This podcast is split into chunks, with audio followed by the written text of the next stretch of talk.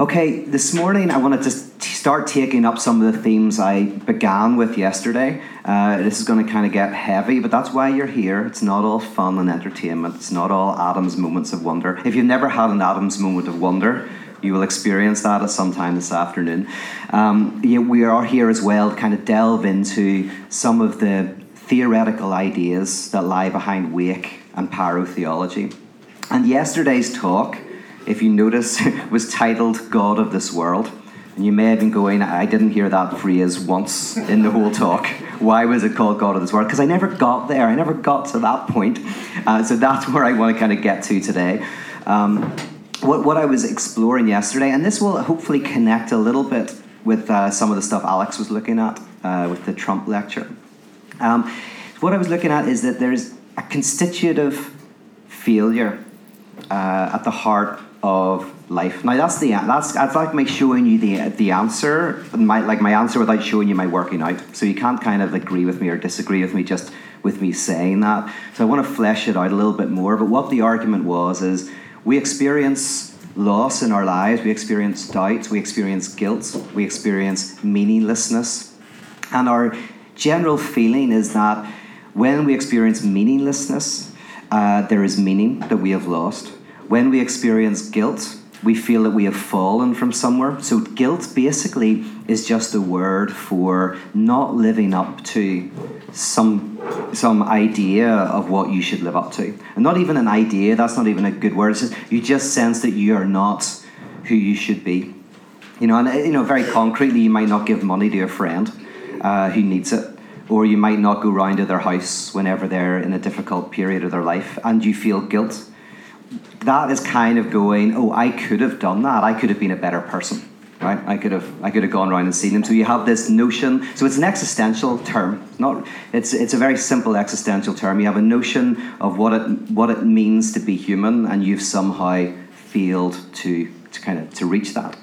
Um, and uh, also, you know, if you if you have a sense of doubt, you have then lost a sense of meaning. So all of these ideas of loss uh, have this prerequisite of understanding that there is something you have lost. You've lost meaning, you've lost knowledge, you've lost something is, is gone.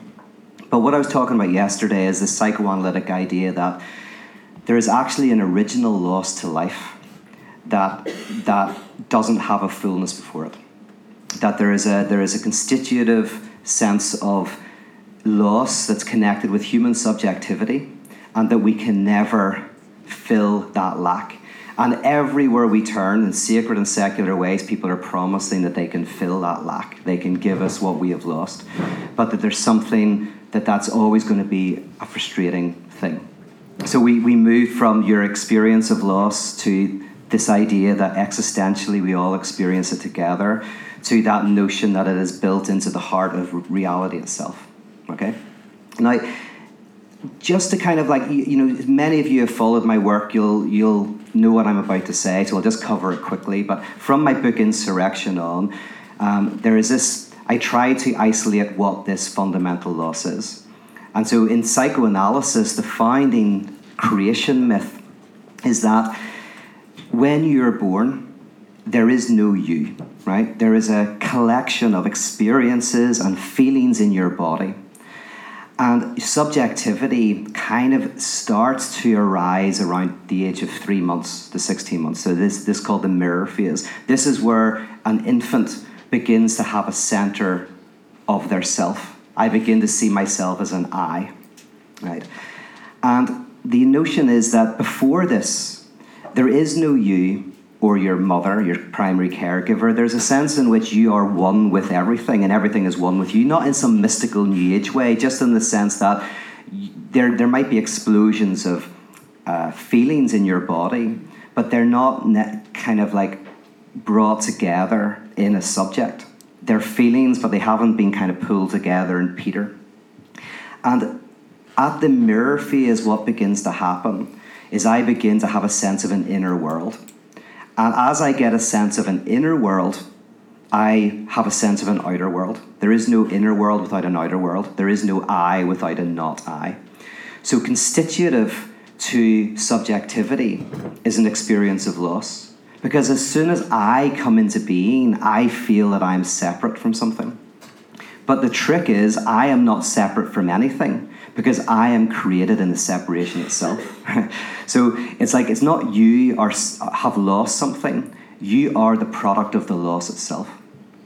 Which means you can never get back what you feel you've lost, except death in a sense. Because if you ever had that wholeness with everything, that oneness, that you, your subjectivity wouldn't exist.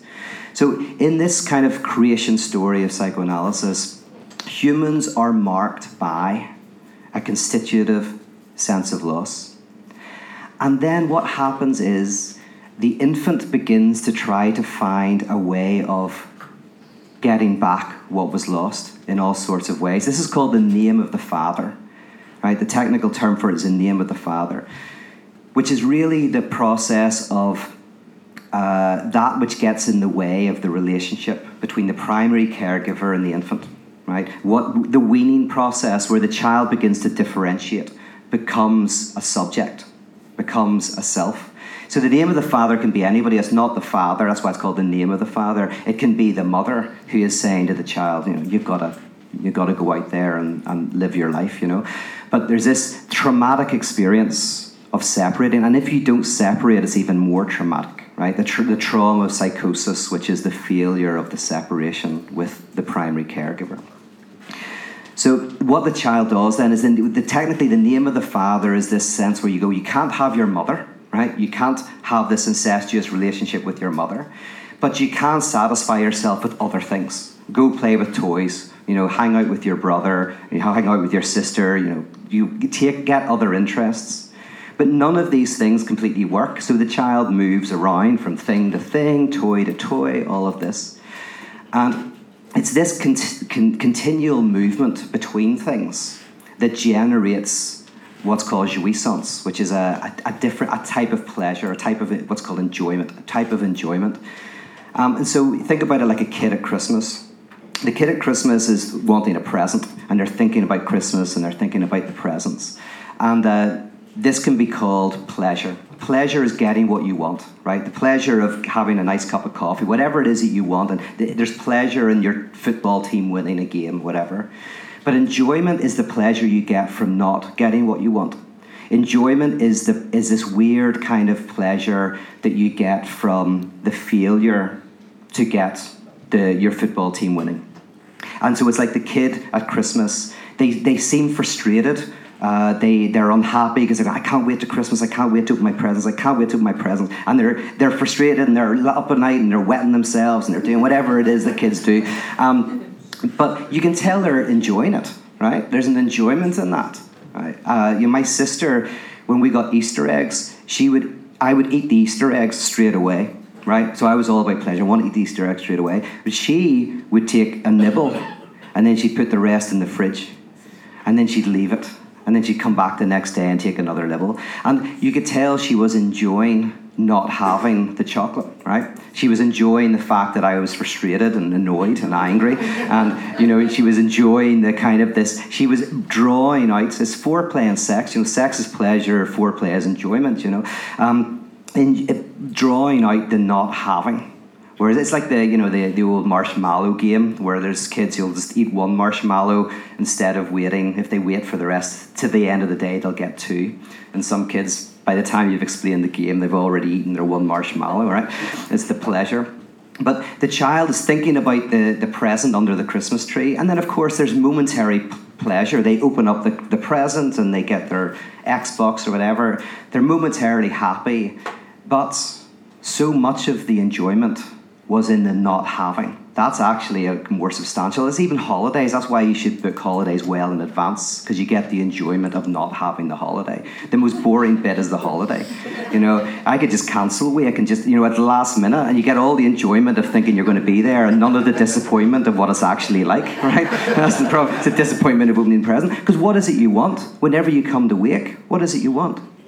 What is it the child wants in the, the, the, the box? The mother's breast. That's why you're here. you, you want the mother's breast. That's why I'm here. You, you're like, I don't look like your mother's breast. Right? There's disappointment, right? So what does that mean? That, that, in, a, in a very weird sense, it's because, like, symbolically, you know, the mother's breast symbolizing the oneness with the maternal figure. You are at the mother's breast. So the child is not wanting the Xbox or the iPhone. When they open the box, that's what they want.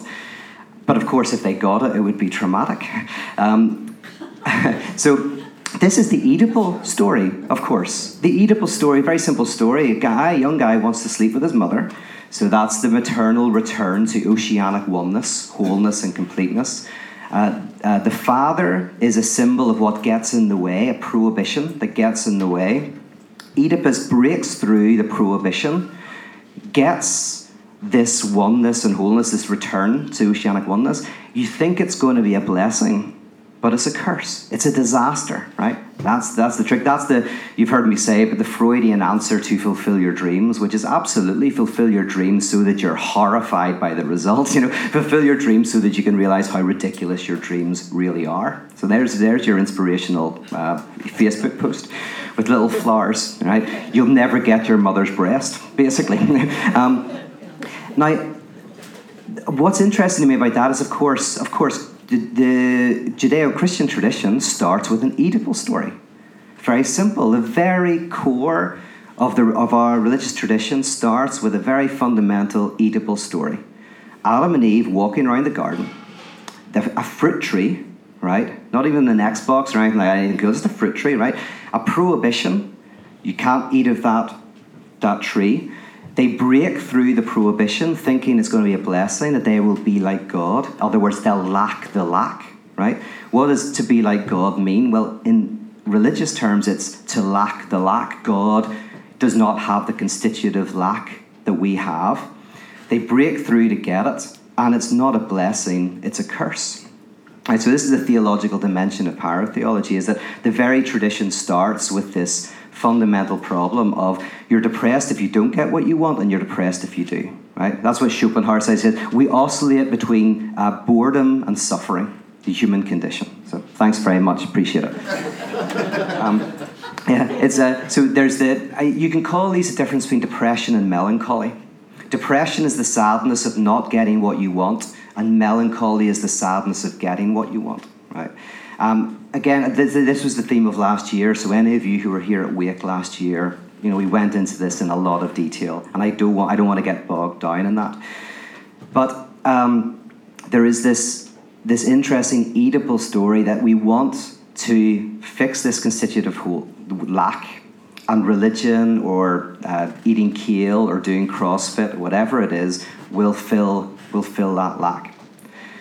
Now the reason why I'm telling you this is because I want, I want to answer an objection that people have to pyrotheology. And I want to answer it not because you have it necessarily, but because it will help explain um, a little bit about what this project is about and what Wake is about. Um, the objection is well, pyrotheology seems to be obsessed with breaking you free from utopic thinking from thinking of some sort of utopia in relationships, in political, cultural, or religious terms. It seems to want to kind of give up all of that type of thinking and embrace kind of brokenness and lack and trauma. Which means, like, do you not, like, are, are people not inspired by utopias? You know, if I get up here and I do a Tony Robbins thing and say your life can be wonderful and brilliant and all of that, you know, is that not does that not inspire people? Like, so when you, whenever you're freed from this type of thinking, are you not stealing hope from people? The possibility that your lives can be better.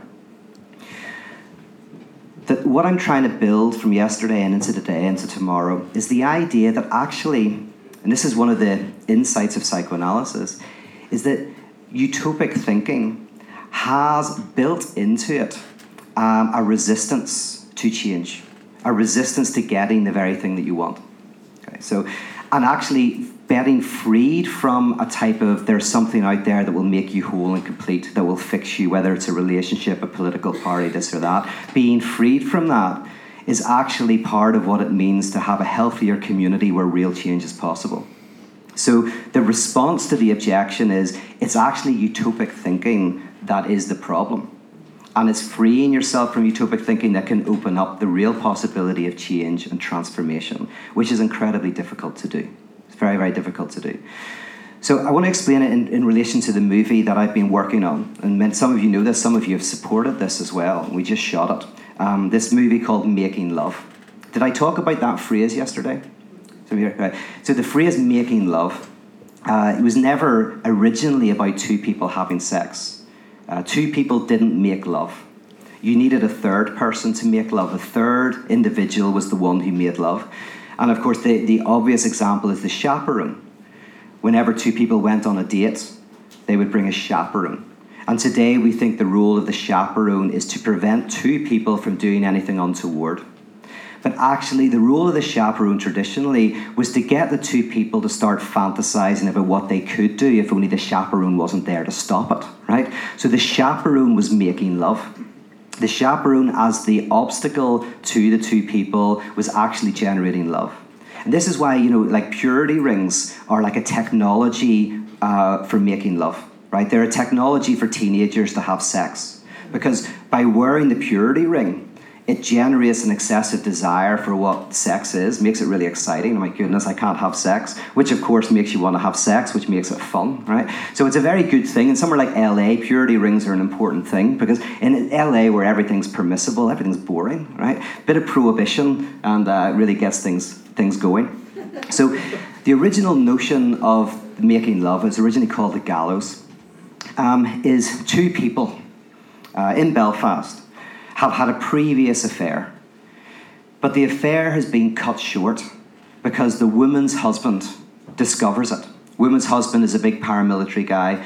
The, uh, the guy is a sniper from the US, ex Marines. This actually happened. This would happen a lot. The, the IRA would employ snipers to come to here to kind of like you know do assassinations. Didn't happen all the time, but that was something that happened. So that's part of the backstory. So this American comes over in the days of the Troubles uh, to do an assassination attempt. And he falls in love with this woman. Uh, the woman is married to this paramilitary leader. The affair is found out. The paramilitary guy says, You ever see my wife again, you're dead. You walk away, you never come back.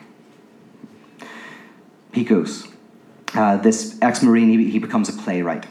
Right, so, and he writes a play called The Gallows.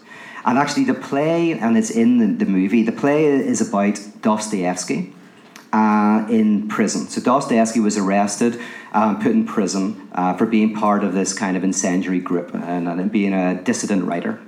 But as you may know, uh, it was a mock execution. Uh, after being in prison for a while, he was brought out, tied to a stake with some others. The guns were raised. Uh, and then, just at the last moment, uh, a pardon was read by the Tsar and he was let go. So the actual play is about Dostoevsky and the prisoner beside Dostoevsky's cell. And what happens is this prisoner beside Dostoevsky, he sees everything that happens and he's looking out the cell and he sees that, oh, it's a mock execution. Well, at first he's elated. He's like, brilliant, right? If he is spared, I might be spared as well. So he gets this new lease of life. But then he starts to wonder will I live or will I die? And he enters into this space of profound ambiguity. Nobody will tell him anything. The prison guards just mock him. They won't let him know. Like, nobody knows whether he'll live or die. Eventually, he gets so caught up in this that he kills himself. He hangs himself in his cell. It's called The Gallows. So that's the play he's written. He's come back to Belfast to show the play. This is, uh, you know, it's his last showing. And of course, he is the prisoner in the gallows. Because he's coming back because he goes, Does this woman love me or not? Does she really love me or does she not? I cannot stand the unknowing. I prefer knowing that she didn't love me and try to move on, or she did love me and we can try to be together. But this unknowing is killing him. Anyway, that's the backstory. Comes back to Belfast and he goes to this hotel, the Merchant Hotel, that's based around that, um, to see her one last time. Well, the husband is there waiting for him, and he seems to know that he will be.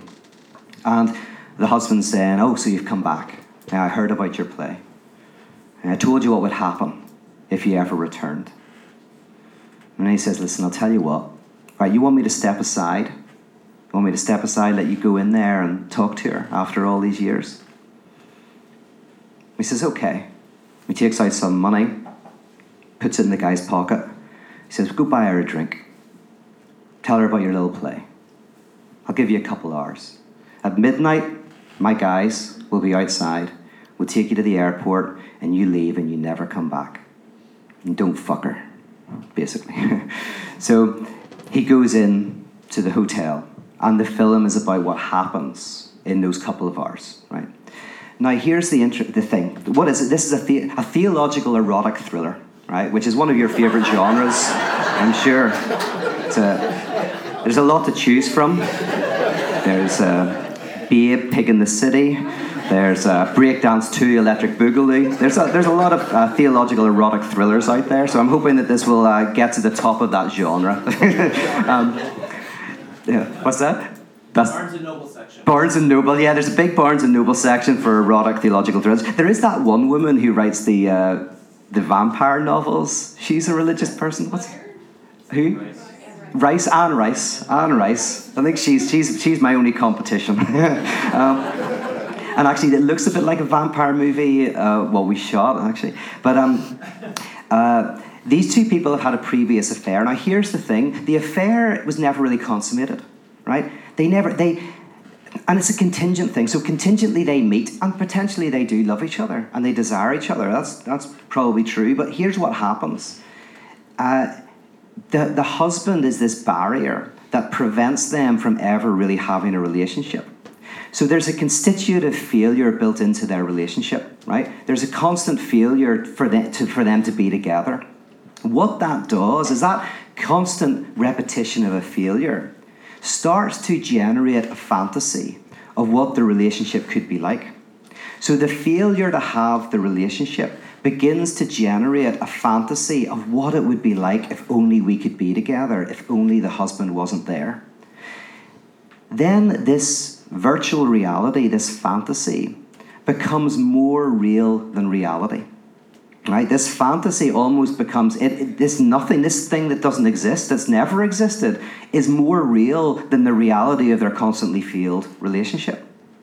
So now they are enslaved by this fantasy of wholeness and completeness and oneness. If only we could be together, it would be all perfect and wonderful. If only your husband didn't exist. It's like that parable of the bird that never flies. She never flies because she imagines the wind, with all its resistances and pulls, will just slow her down. Gravity will just pull her to the earth. But she doesn't realize that it is the wind, with all its resistances and pulls, that will allow her to fly in the first place. Right. So there is, you know, this husband. He's the, he's the he's the obstacle. They're going like, oh, we want to be together. And what happens is we see this. We see this incredible passion between the two. And what we think, right, is that they want to be together. They want to be together. He's back from Belfast. He's willing to die for her. She's willing to, to let him die for her. This is called amour courtois, if you know it, the, the French form of love that was really poeticized in the Middle Ages, where you would have a lady who was married to a nobleman, and then you would have a knight, and the knight would never be able to be with the lady because she was with a nobleman. But the knight would dedicate his life to the lady, and they would rarely sleep together, if ever. The idea is that he would fight dragons and do all of that kind of stuff for this lady who was inaccessible. And the obstacle was the nobleman. And the love between the knight and the lady was seen as this incredibly pure form of love. Pure in a very technical sense. Pure isn't non existent. It's a, a, a pure fiction, a fantasy that created a phenomenal depth in the life of the knight and a phenomenal depth in the life of the lady. So the woman feels this experience of being worthy to, to, for someone who will give their lives to die for her. Not even, like, not for sex. No, not even for caressing, not even for foreplay. No, just for a glance. Even that, that, that was the kind of that was the, the aim of Amour Courtois is how little could you give for how much? So the ultimate fantasy is just for a glance, just an eye contact for a second, would you destroy yourself?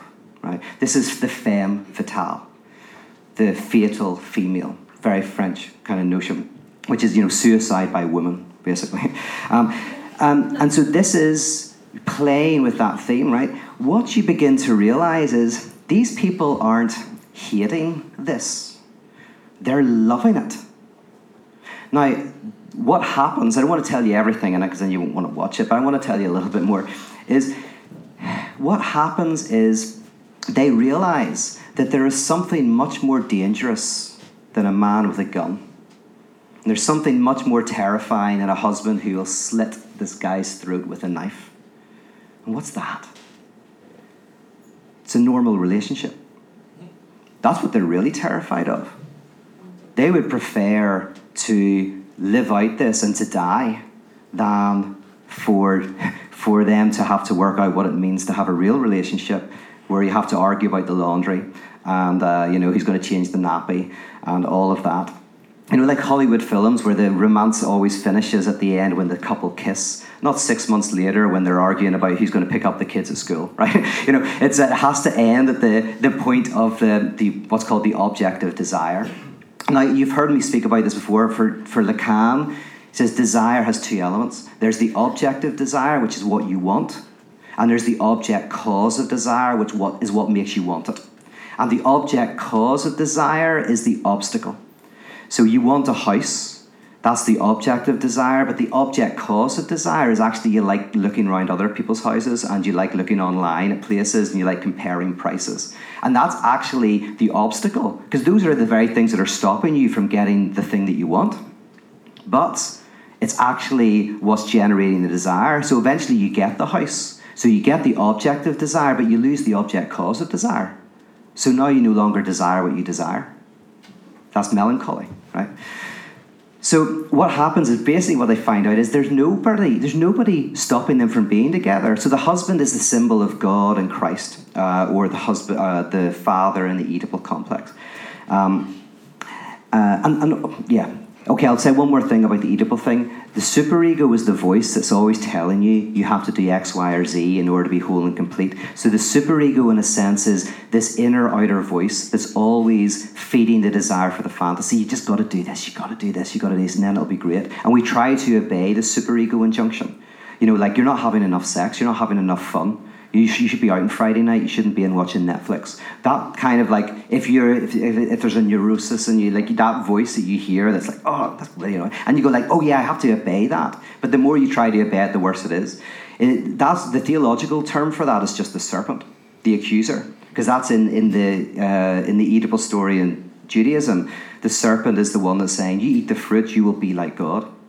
You will lack the lack, and we think that we need to obey that voice right? That if we obey that voice, uh, things will be good. But theological tradition says no, it's actually exorcising that voice is what we need to do, not obey that voice. Right? So a satanic community is any community that offers wholeness and completeness, right? so um, yeah, but um, oh yeah. So what what this couple discover is because there's this whole fan like he's walking towards the hotel and there's this car following him, right? This Audi, this black Audi and he's, he's walking around, he's paranoid, and you're seeing everything from his perspective. Everything seems threatening, right? And then you discover, oh, the guy in the Audi is just walking his dog, right? And then you think the husband is out to get him. And you, you find out the husband has just gone to bed, right? And they realize there's nothing stopping them. So now they can be together. So now is the moment of greatest success they can be together. There's nothing. They can run away. They can be together, and they just stop. And they're like, "Oh my God, this is horrific." We much more enjoy the fantasy of the amour courtois. We much more enjoy the fantasy of the femme fatale, of the noir type of thing. Whoa, well, we, we, we have to think about actually a real relationship. I don't know if I'm ready for that. And this is kind of what we're exploring in, in the movie. So like in any movie, like you know, I talked about annihilation yesterday, and you go like, well, where, where is the annihilation? Well, the annihilation is the self-destructive drive of the four scientists. The self-destructive drive is hard baked into our DNA. Um, you know, you go like, of course, annihilation isn't about the alien. It's the same with like Arrival. If you've watched Arrival, what's what's the Arrival? Have you seen Arrival? It's not the alien. It's the child, the arrival of the child. Right, that's what it's about. And so making love is, of course, you're going like, who's making love? Oh, it's not the two people, it's the husband. The husband's making love. So, what happens when you remove the husband? this is simply a theological reflection of pyrotheology, right? Which is the idea that through the constitutive failure of being human, that kind of like that moment, which is then repeated in contingent ways in our lives and all of the failures that we experience in our lives, right? They're kind of like they're like secondary examples of this constitutive failure. Um, and Paul Tillich, by the way, he says a psychoanalyst primarily is involved with the contingent traumas and failures in your life. So, why do you go to a psychoanalyst? Because something has gone wrong in your life concretely. So, a psychoanalyst primarily deals with the ontic contingent traumas that happen to you in life. But over time, they connect you, a proper psychoanalyst uh, connects you with the idea that there is a trauma inherent to life itself that you need to tarry with. That's what the psychoanalyst is attempting to do, right? For Tillich, the priest deals with the ontological lack and antagonism of life. So they start with the idea that there's a fundamental uh, trauma to existence. And then they often link it to the contingent problems that we have politically and culturally and individually in our lives. So they're kind of similar in some ways, but coming from different angles, right? So pyrotheology as a theological project is about attempting to uh, bring this constitutive lack to the surface and expose the fantasy. This is why I call the talk the God of this world. What is the God of this world? The God of this world is the fantasy of a wholeness and completeness that can fill the um, the the antagonisms of existence. That's what the God of this world is. And there's, I mean, I go, I, I live in LA because it's the most religious place in the world. Every corner has a priest and a prophet promising wholeness and completeness. If only you, you know, say do CrossFit or something like that, or have enough money or look the right way. And it's, it's everywhere. And then you then what you have is the fantasy of what's called a non-castrated other, which is you start to fantasize that there's someone out there who has the wholeness and completeness that you don't have. So you're walking around and you're seeing all these people who look great and are wonderful, and you, you kind of can't help but fantasize that they have the, the thing that you're lacking and we hate them for it. I mean, this is what loads of Hollywood movies are premised on, right? Like, who, who, who are the sad people in movies? You know, the heroes. The hero is the one who lacks and is unhappy and has a trauma. Batman, obviously, his, his parents have been killed and all of that. And then who are the people who are having excessive jouissance? The, the ones who have everything. It's the baddies. Right? The baddies. And the Joker literally has a smile etched in his face. He has jouissance dripping out of his every pore. And the baddies in movies, if you watch like Mission Impossible and stuff, what are they doing? They're, say, robbing a bank. But it costs a lot of money to rob a bank, right? You watch this and you go, they've got all these tech guys, they've got like all this IT stuff. IT people of that level are expensive, right? And all these incredible computers and cars, and you go like, well, why are they robbing the bank? They're obviously loaded. Like they've always got hundreds of millions, you know. Like so it's always a problem of going like, how, what's the motivation for the criminal to rob this bank? But they have because they have to be seen as having the excessive pleasure, and then the enjoyment of the movie is seeing the body get you know take their enjoyment away from them. so. Um, you see this this this fantasy of the non. It's the whole thing. If you break up with someone and you're depressed, and you're in your house and you've got your tinfoil hat on collecting urine and bottles and you're fantasizing that the other person is having a blast. They're out partying, having a brilliant time, putting stuff on Facebook and all of that. And, and sometimes that's true. I had an ex who did that. like, damn, right, I was collecting urine and bottles and she was having a good time. But, but you know, but how good a time? I don't know. the more they show a good time on Facebook, obviously the less a good time you're having. Because if you're having a good time, the last thing you're thinking about is putting it on Facebook. Um, Uh, we, we have to you know we're, we have to cover over the lack and that like covering over the lack there's a there's a obviously a social media term for that and it's Instagram. It's it's a constant kind of putting out the kind of perfect image of our lives not to fool you but to fool ourselves. I want to fool myself. Um, so what happens the constitutive failure generates a fantasy of wholeness and completeness. That's what I mean by idolatry. Technically that's that's the term that's what I think the most technical term for idolatry can be. Idolatry is the notion of something, some big other that that will fill, make whole, and complete. And idolatry has a connection with ideology. Ideology is similar. Remember, uh, I talked about yesterday, ideology is a system of thinking that covers over the inherent antagonisms of life. And the, the issue with this is that we don't actually want to fulfill the fantasy that we've got.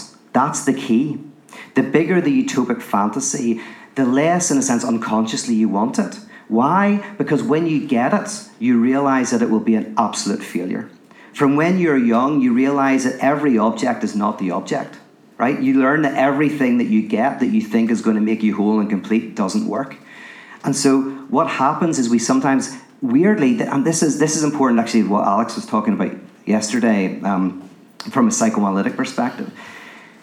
The um, what was I going to say? The failure, yes, the, oh yeah, your, your, the fantasy grows bigger and bigger and bigger of, of, uh, of, of what, you know, make America great again or whatever. But, but what, this fantasy of this wholeness and completeness, and if you got it, it's just going to not work. So what happens is we start to invest in that. Oh yeah, I was saying about how why are we involved in say churches that are oppressive to us or political systems that seem to be oppressive to us, precisely because they are. Just like the, the gambler who isn't addicted to winning but addicted to losing. They're addicted to losing because the more they lose, the more the fantasy of winning becomes stronger and stronger and stronger. You give the odd win, but then the fantasy of the win becomes massive. Um, I uh, uh, went to a psychoanalyst uh, many years ago now, and I was talking about um, a relationship that I'd had.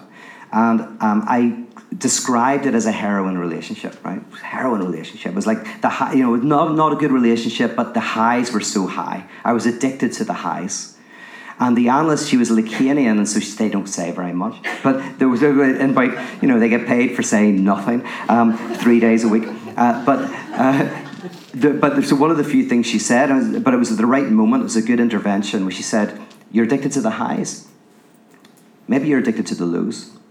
And it was just the right moment where I was like, Oh, see, what I was thinking was I was addicted to the highs of the of the relationship. But actually, I was addicted to lose because the more it didn't work, the more the fantasy of it working grew and became so amazing and all encompassing that it covered over all of the other flaws and problems in my life, and it became something amazing. And I realized that, oh, I have to have constant obstacles in order to make sure it's never fulfilled. Because if it was ever fulfilled, it would be probably a disaster. You know, probably wouldn't work. That's why you know you see in movies, it's a it's a very common motif where two people like uh, I don't know in X Files, they're, they're, they they fancy each other. There's a sexual tension, but there's always something in the way, right? It's, it's, it's a case. It's a murder case. It's a what this or that, aliens. There's always something that gets in the way, or Jurassic Park is monsters, or whatever. There's something that is stopping the unity from happening. And then, and then the moments that they're about to kiss, the couple you've been waiting for for ages, the moment they're about to kiss, again, somebody just walks in and stops it. The perfect example of this is that beautiful, what's that old film called? I used to talk about it. Um, a Brief Encounter. No, a Brief, is it a Brief Encounter? About two people who meet on a railway station platform. Uh, this, this woman gets some dust in her eye, and he helps remove the dust. And then they start this affair, but she's married so they can't be together. And every time they try to be together, it just doesn't work until finally he says, Listen, I've got a friend who's got an apartment just round the corner. He's away for the weekend. Come back to the apartment. And they'll finally have sex. All right? So she comes to the apartment. And just as they're there together, where now there's no obstacle, there's nothing they can be together, the explosion of the real. The husband walks in or not the husband, sorry, sorry, sorry, the guy who owns the apartment walks in, bam. And again, it's frustrated. But at this point, they begin to realize that actually they'll always find a way to have an obstacle. So basically, the guy coming back is their psychic desire manifested in a cinematic form. Right, so it's it's that's what that's what this is. Whenever the two people are about to kiss, and then that stupid bumbling friend walks in, that is this that cinematic representation of a psychic block. You know, that the, the attempt to make sure it never happens, to continue to have the powerful fantasy. That's why if we're psychically invested in a utopia that we think is going to fix everything, there is this unconscious, self destructive drive that tries to prevent us from getting it. But weirdly, if we are able to, and I talked about this yesterday, embrace the lack and create a social network, a social bond, not based on excess, but based on lack, as you face that constitutive, those constitutive issues, you, the fantasy begins to weaken and you actually can make concrete changes and actually start to improve your life. So that couple, when they walk out of the hotel and they realize there's nothing stopping them, they have this moment where they go, okay, can we actually break the fantasy and take the, re- and take the reality? Um, I gotta, I gotta finish, finish up. I've got a few more minutes, so I'm just gonna finish with the theological dimension of this, and then, as I say, I'm gonna, I'm gonna do a lot more the day after tomorrow, so you've plenty of time for questions and all of that. But this, in a sense, I think is the is the the meaning of the crucifixion, right? Is the crucifixion is a recreation of the Oedipal dilemma, right? The the temple of Jerusalem is You've got the court of Gentiles, everyone's walking around. Just think of Adam and Eve, think of Oedipus, right? Then you have the Holy of Holies, you know, the, which is behind this massive curtain. So the Holy of Holies, which is the fruit tree, which is the mother symbolically in the Oedipus complex. And then you have the massive curtain. What is the curtain? The curtain is the prohibition, right? So you have this recreation of the Oedipal structure. And then, of course, the central event testified to in Christianity is we can't get into the significance of this, but the, the cry of Christ on the cross, my God, my God, why have you forsaken me? Which is, in metaphysics, what's that? It's the constitutive uh, antagonism that exists within reality itself. Christ is God, experiencing a separation from God, right? At that very moment, what happens? The temple curtain rips. What is the temple curtain? It is the prohibition that separates you from the Holy of Holies. What's going to happen now? This is the failure of success. Is the now you're not separated from the sacred other, the object that will satisfy and make you whole and complete. But weirdly, the very ripping of the curtain is the realization that there's nothing behind it. It's the curtain that generates the fantasy of what's behind it. Because this is exactly the same as a magician's thing, right? That's why I wrote the book, The Divine Magician, where you've got the audience you have the magician on stage. They put the uh, you know they put the coin behind the curtain. They rip the curtain away. You think it's going to be there, and there's nothing there. This is the nihilistic moment of Christianity, which is the experience of the loss. You know, you get you. The, there is no thing out there that will make you whole and complete. But of course, the third part of the magic trick is the prestige. It's the return of the object which is usually a different object. You know, it's not the same dove that you thought disappeared. That dove is dead, right? Um, uh, it's crushed. Uh, so the, the, it's that in this failure of getting what you want, of thinking there's something to make you whole and complete, then you embrace the lack. You, you, you embrace the doubt, the unknowing, all of that. And weirdly, in that experience of failure, you find success you find a way, there, there is an affirmation of life, there is an enjoyment of existence, there is something, a different form of life erupts. That's the apocalyptic moment of, of Christianity, which is the destruction of a fantasy. So it's the destruction of something that doesn't exist, weirdly. So it is the destruction of a form of desire and being in the world in which we are obsessed with something that will make us whole and complete. And paradoxically, also unconsciously, always failing to get it self sabotaging ourselves, destroying ourselves, etc., etc. So as get into a different way of being where we embrace the antagonisms and the difficulties of life in a community together, a social bond, embracing that lack. And in that embrace of the lack, we find actually a way to concretely improve our lives, improve our society, improve our communities through the the uh, what's called traversing the fantasy, the destruction of the phantasmic object. And the problem with, say, a prosperity church is that its its success is exactly in its failure. You go, as I said yesterday, you go and it tells you you can be rich, you can be whole and complete, but because it never works for you, you're you're indebted to it. You're like, oh, this fantasy is amazing. If it ever did make you rich, you'd realize that being rich isn't that great It's not that great. I would hang around a lot of rich people in LA. It's not great. It's, it's very depressing. Um, I mean, you get, I say, you get a better shower. Uh, I, I, I, I, lived in a house that somebody lent me for, he was very rich. So I was living for like three years in this house that's probably worth about 10 million. And um, it had really nice showers. I loved double headed showers, walk in showers, and it was always the right temperature. So there's definitely lovely things about it. But that, that was about it. Didn't fill a lack in my life. um, uh, why was I saying that? Oh, here's a good example of this, by the way. People say to me, Pete, you'd be a good speaker if only you didn't keep forgetting where you were and you'd slow down a bit and you'd kind of like actually kind of like be systematic. I go, no, if I stopped being those things, it would be a shit talk. At least with those things, you have a fantasy that I could be a good speaker if only I didn't do those things. Right? It is the constitutive failure that generates the fantasy of an amazing talk. And that's what brings you back. You're going like next year he's going to crack it. Honestly, next year the guy's actually going to be good. That's the whole thing about what Adam does. That's the real reason why I employ him because he's rubbish. And every time you're like, oh, someday he's actually going to be good. I can see it. No, he wouldn't be. You take away the craziness and he'd just be boring. Right? So five minutes. Yes. yeah. Um, uh, but what was I saying? Prosperity, thank you. Probably If someone was listening, you get the hymn book.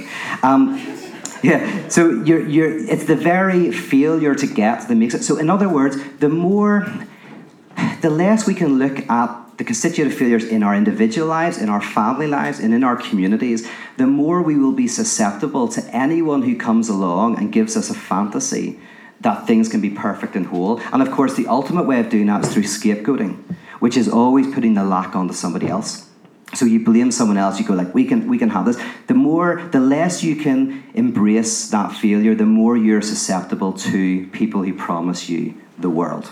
And the whole point of pyrotheology and wake is how do we protect ourselves from those fantasies? How do we create a healthy community? And the healthy community in a sense is the one which goes no hold on a second. There is brokenness and difficulty. I mean imagine imagine we just heard each other's stories right now God, I, I, I was I look out my window. I live in, in LA. I'm overlooking like a whole pile, like an industrial estate. It's not the best place in LA, right? And but I'm watching all these people work. Uh, you know, they're knocking down a building and they're reconstructing it. Hundreds of people, hundreds of people, all working really hard. I just look there and go like, how do they get out of bed? Like, there's people here who've got divorces. There's people there who are dying there's people there who have had loved ones who have died. There's people who are there who have done horrific things and have had horrific things done to them. And how do they come to work? How do we get here? How do we do this? It's, it's incredible. Baffles me. But we're able to. We repress and we get on with life because we have to and all of that. But we need spaces in our lives. You know, deserts in the oasis of life where we can be honest about those ghosts and those pains and those, the brokenness. Because you've heard me say it before, but we're all haunted. A ghost is a presence of an absence. It is the presence of something gone. So things that we've put out of our minds, the people we've loved and lost, the people we've hurt, the people who have hurt us, all of that, they remain present in our lives. They, we push them down, we repress, but they damage us. They come out in acts of aggression, bad backs, migraines. We come out in not being able to answer phones, not being able to answer emails, not being able to go out, not being able to stay in. These are symptoms that speak of the things that we cannot speak. I'm not saying that everything is a symptom. I'm saying that sometimes a cigar is just a cigar, and sometimes it's a penis. You know, so from my limited experience. so, um, but but actually, what we can try to do is create a type of community in which we are gradually able to bring the ghosts to the surface. Because we push them down, they become poltergeists, they break stuff. We bring them up, they become holy ghosts. And in doing that, we become free of the phantasmic possibility of wholeness and completeness. We become less susceptible to those ideological systems, sacred and secular. That's why, for me, theology is the answer to secular promises of wholeness. And we can, uh, we can actually learn how to you know, concretely make changes in our lives uh, that, that are freed from this utopia that we don't want. That's kind of the point that I'm trying to make. Any final questions? Final questions as if you'd asked lots of them. Because you've asked a lot of questions. I've let you speak. I've let you speak for too long. That's my problem. I let people speak too much. But, you know, I'm going to change that. Anybody want to ask a quick question before we finish? As I say, in two days' time, there'll be plenty of time for questions. But any thoughts or comments on that? I mean, I know you talked a little bit in the think, about using uh, prohibition and obstacle to your advantage in, Uh-huh. in desire. Um, is there anything more you can say about you know a healthier approach to desire and what that might look Yes. like? For example, what that might look like to the characters in the film. Yes, absolutely. So, so you know, the thing I, I just mentioned the other day uh, with Jack and Jill and Snow White, right? You know, I mentioned uh, this. So, Jack and Jill, they've been going out for years, but the love is gone. There's no desire. They're not sleeping together. Jack falls for Snow White. They have a brief affair. Jill discovers it, and she says, Jack, you got to move out of the house. Uh, Jack says, absolutely, our marriage was over years ago, and now I can finally be with Snow White because he's been saying to Snow White, I want to be with you. I just can't because I got wife and kids, right? Um, and, you know, we've already di- dissected this. Um, but for Jack, uh, the object of desire is Snow White, and the object cause of desire is Jill. Because Jill is the prohibition that's stopping him from being with Snow White. Um, but as soon as it's all discovered, like as, as I said the other day, an alien from outer space would go, oh, right, they would look at this and go, okay, so Jack and Snow White are going to go out, Jack and Jill are going to separate. Better for Jill, better for Jack, better for everyone. But of course, that generally doesn't happen. You know, within a week, they're sleeping together like rabbits and they're uh, going off on honeymoons, right? So, why is it? Well, so he thinks the object of desire, but he's desiring her mostly because because he's an obsessive. He only desire what's impossible. So he's desiring her because it's impossible. As soon as the relationship is discovered, the object cause of desire disappears, and he's like, "Oh my goodness, she's a wingnut. I don't want to be with her. My goodness, that would be a disaster. Snow White's mental." You know, um, so but he only sees this as soon as the object cause of desire is removed. So now Jill becomes the object of desire, and Snow White's the object cause of desire because he's losing his wife. For Jill, the, uh, as soon as she discovers the relationship, she suddenly starts fancying Jack again. Not consciously, by the way. This is why I'm never interested in consciousness. Very little's going on up here. Because consciously, she thinks he's an asshole. And he is, right? But, but unconsciously, she's like, oh, I really like him, right? Because why? Uh, for her, as a, as a hysteric, she's uh, the, the object of the, the object of desire is Jack, and the object cause of desire, the threat taking Jack away, is Snow White. And, and as I said before, this is a real example, but we know it all the time. Happens. But these people I'm thinking of have done this about six or seven times in their marriage so far, right? So it's, it's not even some thing that happens that's really crap. It's actually what sustains their marriage. It's what allows their marriage to continue. But it's not very healthy, right? Not really good for the kids, not good for them, or whatever. So what is the healthier way of doing it? Um, in a nutshell, and this sounds like a conservative psychoanalytic view, it's, it's not, but it's kind of how do you locate the object and the object cause in the same location? Because the problem for these people is they're, they're locating the object and the object cause in different spaces. So, how do you have a relationship where the struggle and the prohibition is actually hard baked into the relationship itself? So, for example, you know, you as a couple have projects that you're not achieving. You have things, but but not in the phantasmic way of oh, if only we did this and everything will be great. But projects that that allow for struggle, antagonism, and conflict to exist within the relationship. Um, rather than, than it being in three separate locations, being in one and the same location. And this is where, in the, in the film Making Love, that's where the problem is. The couple could have had that, but then it became poisoned by the external object cause of desire. And that caused the problem. So, so in one sense, I, you want a community that, that is able to have struggle. Like, okay, one example, I know, I know I have to stop. If you do environmental work, for example, because you go, oh, the world is going to be a wonderful place, it's all going to be um, like, you know, fairies and, and rabbits bouncing around and lots of candy floss for everyone, right? You're unhappy because you don't have that world. But then if you do achieve it, that would be horrific, right? be even worse. But if you do environmental stuff because you just like the struggle itself, and you go, maybe the world is over, maybe we're screwed, maybe it's too late, right? Like just like just like the Norse gods, you worship gods that lose, right? You don't worship gods that win. You you, you worship gods that ultimately lose. You go, why? Because it's not about the ultimate end. It's like the struggle itself. But if ironically you embrace causes not because you're uh, connected to the ultimate goal, one is you probably are going to achieve your goal. That's my point. The point is like if you have that attitude, then that's more likely to have a positive effect. But the second thing is you're getting enjoyment out of the act itself. You're not deferring your enjoyment onto the final act. You're getting enjoyment through the not getting what you want. Todd McGowan's book I'd recommend a book called uh, Enjoying What You Do Not Have.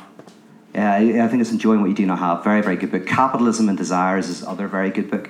But talks about this that actually we try, we find our enjoyment in not getting. And the per- perfect example of this, I mentioned it last night, is, is sports. I hate sports because nobody ever wins. You know, they, they, it goes on forever. But that's the point. The point is when you are into a team, you actually get pleasure from the wins but you get enjoyment from the losses and from the struggles and for being with your team whenever they're not doing well and knowing the stories of the players. And in fact, there's nothing worse than if your team wins all the time. If your team is winning all the time, the, the pleasure kind of is diminished. So, sports is a way of bringing enjoyment and pleasure into the same location. That, that's a very quick answer to the question is how do we do that rather than have pleasure and enjoyment located in different locations.